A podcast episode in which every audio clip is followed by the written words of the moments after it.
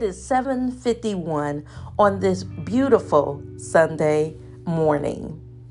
And I have not been outside, but I can say it's beautiful because I am here. I am awake. And if you are here and awake, it's a beautiful thing, right? On yesterday, I got to spend time with my family. And so I also got to see family on social media and look at the family structure, right? I saw mothers and fathers with their children, grandparents and grandparents with their children, mothers with their children, fathers with their children. I saw all of these different types of families, right? And we know there are all kinds of families, right? I got to be around some of my siblings. And what I realized throughout my life as I grow older is I am so grateful that my parents had so many children.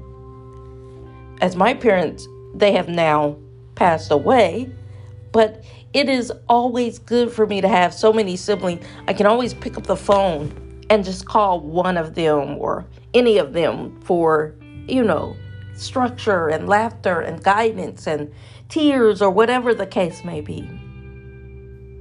And when I think of my son, who is an only child, I honestly sometimes feel bad because it's just my son. And I know that he does not have any siblings that he can call on. Now, he does know his cousins and, you know, we get together and all of that. But there's something about having siblings that I can't give to him, you know. And so sometimes I feel bad. But I remember growing up and we were taunted because there were so many of us. And it's amazing to me how at my age of 53, I can now go, siblings are important. Having siblings, I should say, has been an important thing in my life.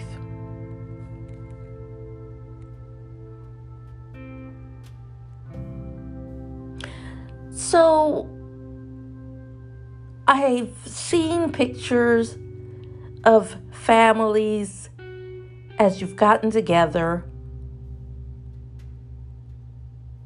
And family can be what you make of it as well. And so I like that idea also. But I've seen people getting together. It's important when you can safely during this COVID time to be able to gather with family and friends, right? Nowadays, we don't know what that looks like sometimes because of COVID-19 and the different variants that have erupted from COVID-19.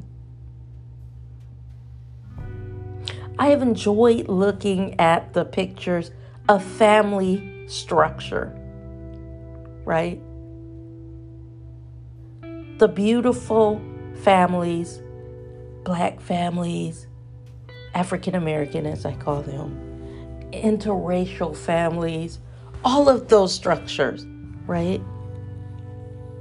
Beautiful white families. Families, they're a beautiful thing, right?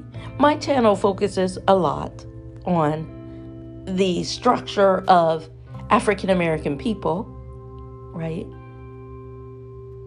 But family is who you make of it. And again, I have said in some of my past podcasts that I am not out to make anybody who is not African American an enemy. What I'm trying to do is give voice to African Americans because that is not something that we see constantly or have available to us constantly. So that is why that brown girl came into existence for me. But I digress. Going back to family, the family structure. When I think about it, I am so thankful that my parents had all 8 of us together, right? And sometimes families fight and whatever, but we come together and it's a beautiful thing because we know that sometimes there may be disagreements in families, right? But quickly dissolve them and get back to the ones that you love, because family is everything, right? Family understands you. Family knows your secrets. Family has been there, and they are the heart of who you are. I am amazed, and I was amazed to sit back and watch my nieces and nephews, their children and that sort of thing, and just look at how beautiful the structure of the Black family is, right? The myriad of complexions that are involved in our skins and our tones, right? Family is beautiful. The strength of family, right? The way the family embarks or sets themselves apart. After losing mom and dad in my family, watching the structure of the family, how we hold each other together. And we don't have to say it. We're just there and we do it. I appreciated those strong hugs that I get from my nephew. And when I'm feeling slightly down and no one may know it because mom and dad aren't here, those great hugs that I get, the strength of my oldest brother's arms, and the coming together that my brother does, my oldest brother's, when he takes pictures and he gathers family together so that we have that history and that strength. What I know is some people don't take pictures. Make sure you take pictures. Pictures speak for the family. They reveal the structure and the strength, and they are signs of wisdom for the future. Our children's children, right? And I said our children's children because at my age, 53, my child who's 18, he's sort of grown. And when I think of my friends, he's actually a little bit young compared to them. It's not a comparison, but I'm just telling you why I phrased it in such a way. Family structure is everything. We have to make sure that family supports each other, meaning that they're there for each other. And we teach our young people to be the glue that bonds each other. Be there for each other. Have each other's back. I love that about the family, my family, right? The nephews, the nieces. My son will say happy birthday to his niece or his nephew, and vice versa. They will do the same. And I'm saying his niece. I don't mean that. I mean his cousins. They're my nieces and nephews. And they do the same. So making sure that they have that family bond, right? Making sure that they know each other. Making sure that family remains the staple that it should be. And that everyone holds each other down with support, being there to listen for the hugs, the laughter, the tears, all of that. That is what I have in my siblings, in my nieces and nephews. I just think it's amazing how the family conforms. When the head, my mom and dad, when they're gone, then there are new people that step up. They don't know they're doing it, but they just do it like so. They become the glue of the family. They hold the structure, right? So we had Thanksgiving at my oldest brother's home, and I watched the bonding of all of us. And then we had Christmas at my baby sister's home, and I watched the bonding of all of us. And even though all of us could not make it, we were there supporting each other. They were there online, you know, giving those wishes of a beautiful day and enjoyment and remembering what the day is for and all of those things. But saying, I'm here, you know, people are remaining safe, you know, during COVID, which is understandable.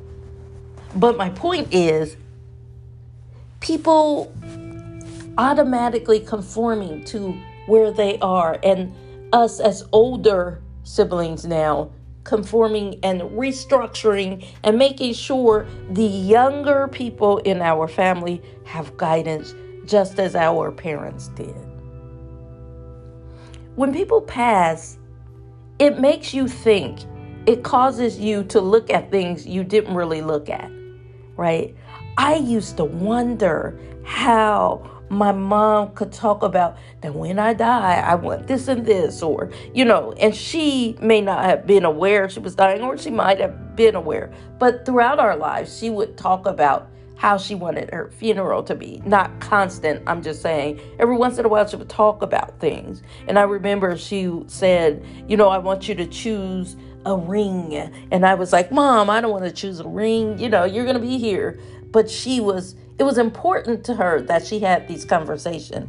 And I get it now at my age, right? And I don't mean that in a bad way when I say at my age, but it's easier to talk about for me now because, you know, we've always known that death is imminent, that death will eventually come. But when you see it and when it's so close to you, it's an automatic or innate thing for you to try to prepare your children or your siblings for what the possibility of you not being here would look like, right? So that everything is in order. You know, I want my son to be able to succeed and survive and have an unwritten structure or blueprint that he is not even aware of, right? I want to line his accounts with finances so that he's able to take care of himself. And I also want to give him the knowledge for him to help himself as well, right? These are all things that as you get older, you just automatically do.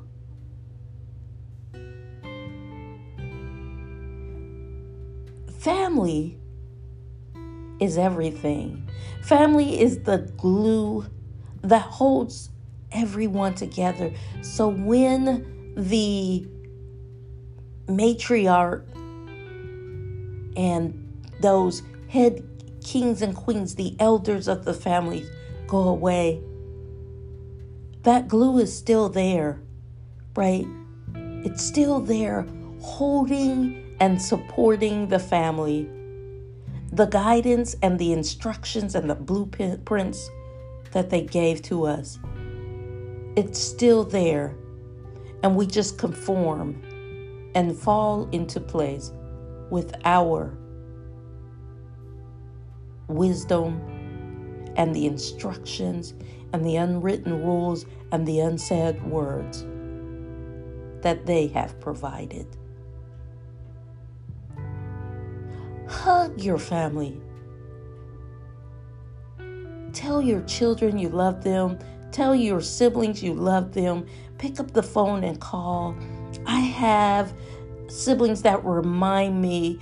I have a brother that I love talking to. I love talking to my family, but I have a brother that would just pick up the phone and call me and go, I'm going to call Wendell because I haven't heard from Wendell. And he was sort of engaging me to pick up the phone and call him. And he would just do it. But then after a while, I conformed. I started doing, well, I don't want him to beat me. And he was teaching me the importance of picking up that phone and calling. Even if it's just to be like, hey, brother, what you doing? I'm going home from work. Okay, I'm going to talk to you while you're going home from work, right? And we aren't really talking about anything, but it's important. We have the laughter and we just banter a little in fun ways and we talk about this and that.